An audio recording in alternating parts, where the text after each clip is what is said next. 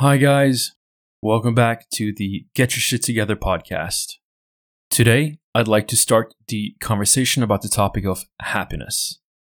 Now, happiness is a vastly complicated topic, but at the same time, it is pretty simple. If you have an understanding of the underlying driving forces at play here, the pieces of the puzzle fit pretty nicely together, and most of the confusion disappears. These forces are what we're taking a deeper look at in this episode. We are not necessarily going to talk about things that actually lead to happiness today, but rather what might limit your happiness. By not taking care of our basic human needs, we cause ourselves a lot of unnecessary unhappiness and suffering. And if there's one thing you should take away from this podcast today, it is this. Ultimately, all of our behaviors stem from the need to fulfill our instincts' two primary desires the need for survival and reproduction. Let me elaborate. I already spoke about some common primal drives in my last episode, going through Daniel Kahneman's work. A very popular description of our basic instincts are the four F's, which are fight, flight, food, and fuck. Fight or flight, also sometimes expanded to freeze and fawn, are all survival mechanisms triggered by fear, which were essentially the most effective ways to respond to threats, such as predatory animals back in the day of prehistoric times. Food, or the need to eat, is essential for our survival for obvious reasons, and fornication is necessary for reproduction, although the social dynamics around sex is much complicated. Over the course of evolution, we have become an advanced social animal with complex social behavior. These behaviors are, however, still quite similar to other mammals. And while it may not seem that some of these behaviors serve our two primary purposes, in the end, they all do. I think it's amusing to see how religion has described our behaviors and desires. Take, for example, the seven deadly sins from Christian teachings. Christianity took these to be severe faults of the soul that marked out a person as fitting for scolding and punishment. As a belief system born during the agricultural revolution, there might have been some obvious motivations to distinguish us from other animals and their supposedly inhumane ways. As immoral as some of the seven sins might still seem today, and with good reason, it is important to understand that these faults of the soul, so to speak, all served a purpose in hunter gatherer environments and tribal times, or even earlier. All of these behaviors have, in some point in history, had some merit. Let's take a closer look at the seven deadly sins so I can show you what I mean. We'll start out with gluttony. Gluttony is similar to the desire to eat, but rather the overconsumption of food and other resources. The drive to eat as much as possible was beneficial for the majority of human history. Before agricultural times, you did not necessarily know where your next meal was coming from. Storing that extra energy as fat could come in very handy while fasting, searching for your next meal. We still have that same desire today, however, the situation is very different. With an abundance of food, there are actually more obese people in the world than people underweight. Similar to gluttony, you have greed, which is believed to be one of the first instincts our ancestors developed before more complex social structures were formed. There are different opinions on the exact evolutionary origin of greed, but the most prominent theory is that natural selection initially programmed us to be more selfish in order to compete better for resources, and thus give us an individually stronger chance of survival and reproduction. Greed was simply evolutionary rewarded by survival. This drive seems to have later become the desire for other resources such as land, materials, money, and technology. More on this later. Then you have sloth or laziness, which fits in nicely in this theme of our ancestors' continuous struggle for survival. Laziness is just the body's desire to conserve energy in order to be more efficient while searching for food or shelter and avoiding predators. No wonder you feel like taking a nap after a big meal. Fourth on our list, we have wrath, and here things start to become interesting. Wrath or anger may arise from a threat, but is more likely to occur if someone wronged you. Wrath reveals itself in the wish to seek revenge. And while revenge is seen as morally wrong today, it was viewed as normal not long ago, and it has an evolutionary explanation. Before any trustworthy judicial system was established in society, the ability to stand up for yourself was paramount. In smaller communities like tribes, the outcome of any acts of aggression would quickly become public knowledge. Revenge or retaliation would be in order to not come across as a weak and easy target, and would signal to the rest of the community to simply not to fuck with you. Social psychologists have shown that a victim will retaliate more strongly against a provoker if an audience witnesses the provocation. Furthermore, revenge could be used as punishment against selfish, greedy individuals that did not contribute to society and shared resources. Being ostracized from the tribe usually meant death for the individual, so it was an effective form of punishment. At the same time, forgiveness is an inbuilt mammal feature we have in order to put any ongoing disputes and conflicts behind us and in the past. Here, we are starting to map out instincts that actually contradict each other. On the one hand, we have the primitive instinct to be selfish and greedy, while on the other hand, we have developed these social altruistic behaviors that supports a functioning tribe and tight-knit communities where individuals cooperate and share. Here we can see an evolutionary development of our instincts. What happened is that our ancestors' genes, quote unquote, figured out that social structures enhanced the individual's ability to survive and reproduce by forming alliances that helped acquiring resources. This is in evolutionary biology called for reciprocal altruism, and thus we as humans developed into social animals with the need to belong to a social group, a tribe. At the same time, because resources were scarce, there would always be some form of competing interests of the individuals involved. So while it seemed that we have been programmed for selflessness, that's not really the point here. What we have been programmed for by the environment is to be adaptable. Biologists no longer believe that cooperative behaviors necessarily evolved for the good of the species as a collective, but rather the individual. We and other animals have evolved the capacity to behave selfishly and to cooperate or compete when it benefits us to do so. The modern view of social behavior is that it is a product of competing interests of the individuals involved. There is a delicate balance of cooperative and competitive behaviors, and this is a characteristic of many types of animal societies. Another widely common characteristic of animal societies is the dominance hierarchy. You can claim that the dominance hierarchy is a social construct created by the patriarchy as much as you want, but the reality is that the dominance hierarchy is a natural social structure that arises in a social group where there are limited resources. It's basically a ranking system. Rather than fighting each time one meet for limited resources and mating opportunities, relative rank is established between members of the same sex. Based on repeated interactions with members of the group, a social order is created that is subject to change each time a dominant animal is challenged by a subordinate one. Dominance hierarchies are more common in the animal kingdom among the male side of the species since it is primarily a sexual selection mechanism, but there are also dominance hierarchies among females, including us humans. If you don't believe in dominance hierarchies, just look around you. They form at schools, in friend groups, at work, basically every place where there is a closed social circle, there is some sort of established or unspoken rank. The hierarchy is actually necessary when you think about it. Social groups and teams require leaders to be able to achieve acceptance of any decision making that affects the whole group and to foster teamwork and cooperation. There are, of course, also negative sides with the hierarchy as well.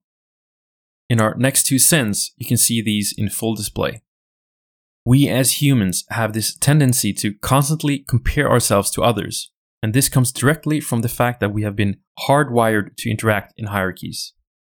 Jealousy and envy towards others appear because you perceive them as higher ranked in the dominance hierarchy, which can be attributed towards things such as their skills and abilities or acquired resources. Pride, on the other hand, arises from the feeling of being more worth than others and being above others in the hierarchy. In psychology, envy and pride are called something else, namely upward and downward social comparison. Social psychologist Leon Festinger coined these terms in his theory of social comparison back in the 1950s. Social comparison theory elegantly illustrates our innate need to place ourselves within a hierarchy by comparing ourselves to others. We're wired this way because that is how our previous societies of small communities and tribes functioned. Furthermore, one can infer that the attraction of achieving status and fame is basically the instinctual desire to climb the dominance hierarchy, because of the benefits of being on top of it in tribal times. Benefits like power and the access to resources such as food and potential willing mates. Which leads us to the last sin lust or sexual desire. Sex is not only a necessity for our species' survival, it is also one of the most pleasurable and rewarding acts for us humans as it is so deeply tied with one of our two core instincts. However, because of the distinct roles the two sexes play in the reproductive process, this very predicament leads to two different preferred reproductive strategies and fascinating social dynamics between the sexes. The female's eggs are precious. There are a fixed amount of eggs each woman has from birth, and they are only good or usable in a limited amount of time. Because human children require years of care before they can survive on their own, females are inclined to invest in a few number of offspring. This is also termed as K selection reproductive strategy in evolutionary biology. As it is overwhelmingly taxing for a female to raise a human child by herself, having a partner to share the burden with is strongly preferred. However, until very recently, it was hard for men to know for certain if the child was his, especially if the female in question had been romantic with other males. This makes it a bit more clear why virgins have been so desirable for men in the past. Virgins were sought after by men because they had an insurance that the potential kids would be his. So, being more conservative in romantic behaviors have logically been a better strategy for females in order to keep a male around for a monogamous relationship. Birds, for example, do not have this problem because eggs are hatched very quickly after the eggs are fertilized. You also see more monogamous behavior among birds. For men, however, the situation is different. Men produce millions of sperm cells every day and can continue to produce their whole lifetime. It allows men to follow a more opportunistic reproductive strategy if possible. Typically, a man has the same K selection reproductive strategy as women have by investing time in their offspring and their mother. But if a man were able to spread his seed, so to speak, without having to commit to a monogamous relationship, that would be viewed upon as an evolutionary bargain. So the male as an individual is instinctually incentivized to spread his own genes as much as possible. This reproductive strategy is called R selection. This may also explain why men can be so triggered by physical traits that show sexual fertility, or what people call for hot and sexy. Men are triggered by hotness because it is evolutionary beneficial. Men are triggered by sexual fertility because it is time restricted and scarce. Now, on the other hand, why would a female ever agree to sexual relations without commitment from an evolutionary perspective?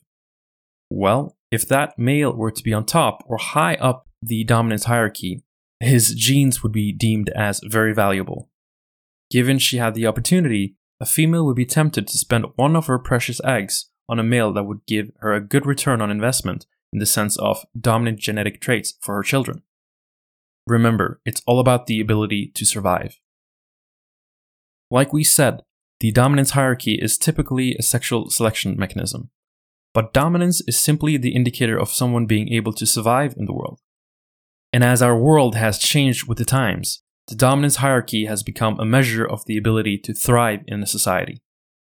The resources that enables one to climb the dominance hierarchy has gone from strength and political power to include resources such as technology and wealth.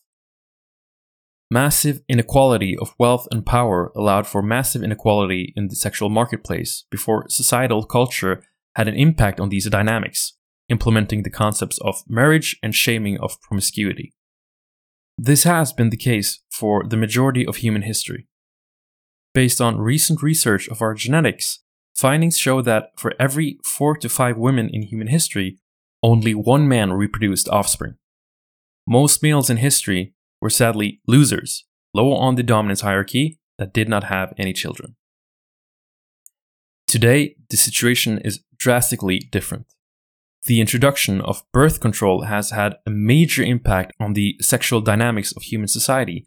We have still yet to figure out how to behave in this new territory. It doesn't make life any easier that our hardwired instincts are still operating according to sexual dynamics that are thousands of years old. As a little side note, I want to emphasize that I'm making some broad generalizations here. There are variations in our species and others. However, in the majority of cases, these are the dynamics in play. That doesn't mean that these theories encapsulates all of mankind's behavior. There are also behavior from the animal kingdom suggesting other dynamics that include intersex species and also homosexual behavior. Finally, there do exist social structures other than the patriarchal male dominance hierarchy in the mammal world that are more matriarchal. But patriarchal structures seem to be more prevalent, most likely because they are more evolutionary fit. Regardless of social structure, what still remains to be true is that both sexes want to procreate with someone with the strongest disposition to thrive and survive. Consequently, there is a desire to reach the top of the dominance hierarchy and receive fame, status, and the fruits that follow, such as willing potential mates.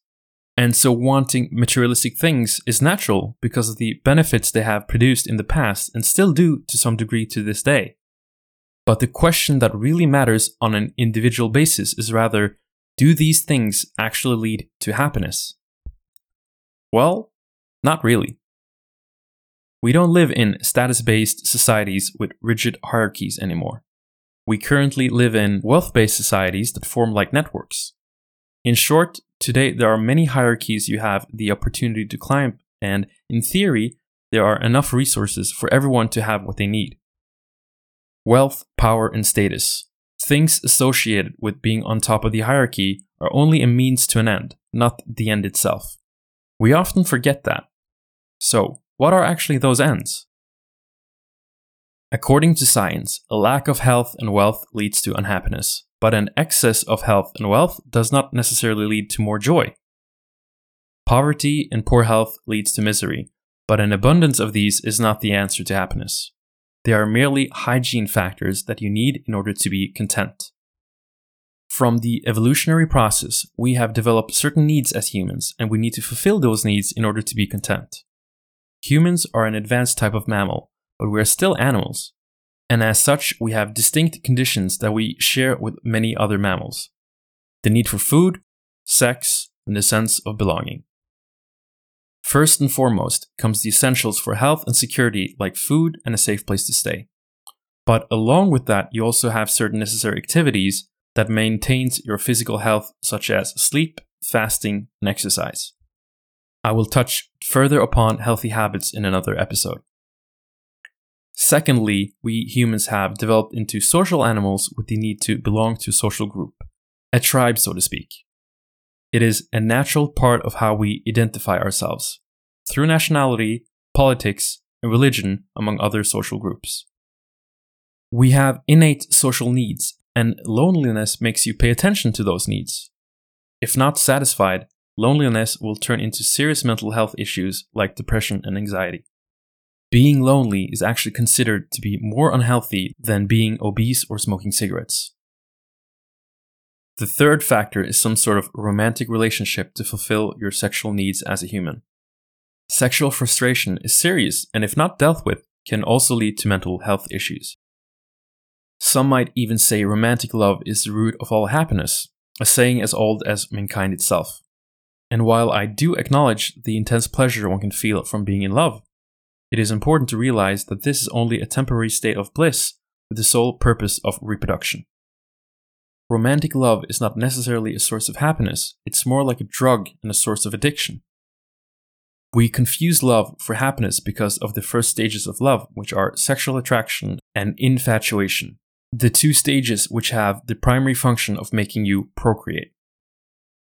After anything from one to four years, the dopamine and neurochemicals decrease and attraction goes down, while the chemical oxytocin goes up, which increases the feeling of attachment to each other. It all leads down to one road having kids and raising them. You may not consciously wish to have kids, but in the end, we are all genetically wired to want to advance our genes and their interests. The reward systems that we have embedded are there just to fulfill these intentions. So while a romantic relationship is important, I still consider it as just one hygiene factor among others in order for us to be content. Lastly, I'd like to emphasize mental wellness as an extension of the health aspect which is becoming increasingly important for us in modern society. Developing self awareness, being conscious about your environment, being open, and always trying to be mindful. Furthermore, all these four factors are heavily interlinked with each other. In the end, these four are all you need. Not to become abundantly happy, but at least being very, very content with your life. I repeat, this is everything you actually need. I urge you to understand that you only need a small amount of wealth to cover for the essentials like food, clothes, and a place to stay. Your perception of wealth is also entirely relative and based on social comparison. Because of the psychological fact of loss aversion, which is simply that we humans hate to lose anything, but at the same time we always desire something more, building your happiness around materialism is a lose lose scenario. Materialism is solely driven by the power of desire. Once again, we can take a lesson from the legendary spiritual figure Siddhartha Gautama, also known as Buddha. He realized that we are all slaves of our desires, and desire is a never ending circle. In fact, he concluded that all suffering and malevolence comes from desire. Buddha's solution to this predicament was to conquer his desires and stop both chasing external achievements and inner feelings. This is how he achieved nirvana and became the Buddha, according to the Buddhist story. Now, I don't think it is very pragmatic to try to achieve enlightenment.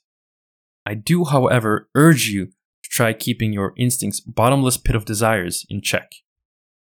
Understand their purpose and accept that we all have them as mammals. Realize that you don't need material wealth to acquire mental and physical health and quality social and romantic relationships, the things that actually matter. No, these things, they take time, effort, and nurture. On the other side, do not feel the necessity to have all these four hygiene factors in place at all times at any cost. I do believe that these factors are the foundation of a good life, but more than anything, you need to be grateful for what you do have. It is scientifically proven that gratitude combats negative feelings and traits like envy, social comparison, narcissism, and materialism. This is linked with having no to little expectations of others. If you expect nothing from others, you have so much more to be grateful of. People that are grateful, no matter what for, tend to be happier and more satisfied. They have better relationships, easier time to make friends, sleep better, tend to suffer less from depression, addiction, and burnout, and are better at dealing with traumatic events.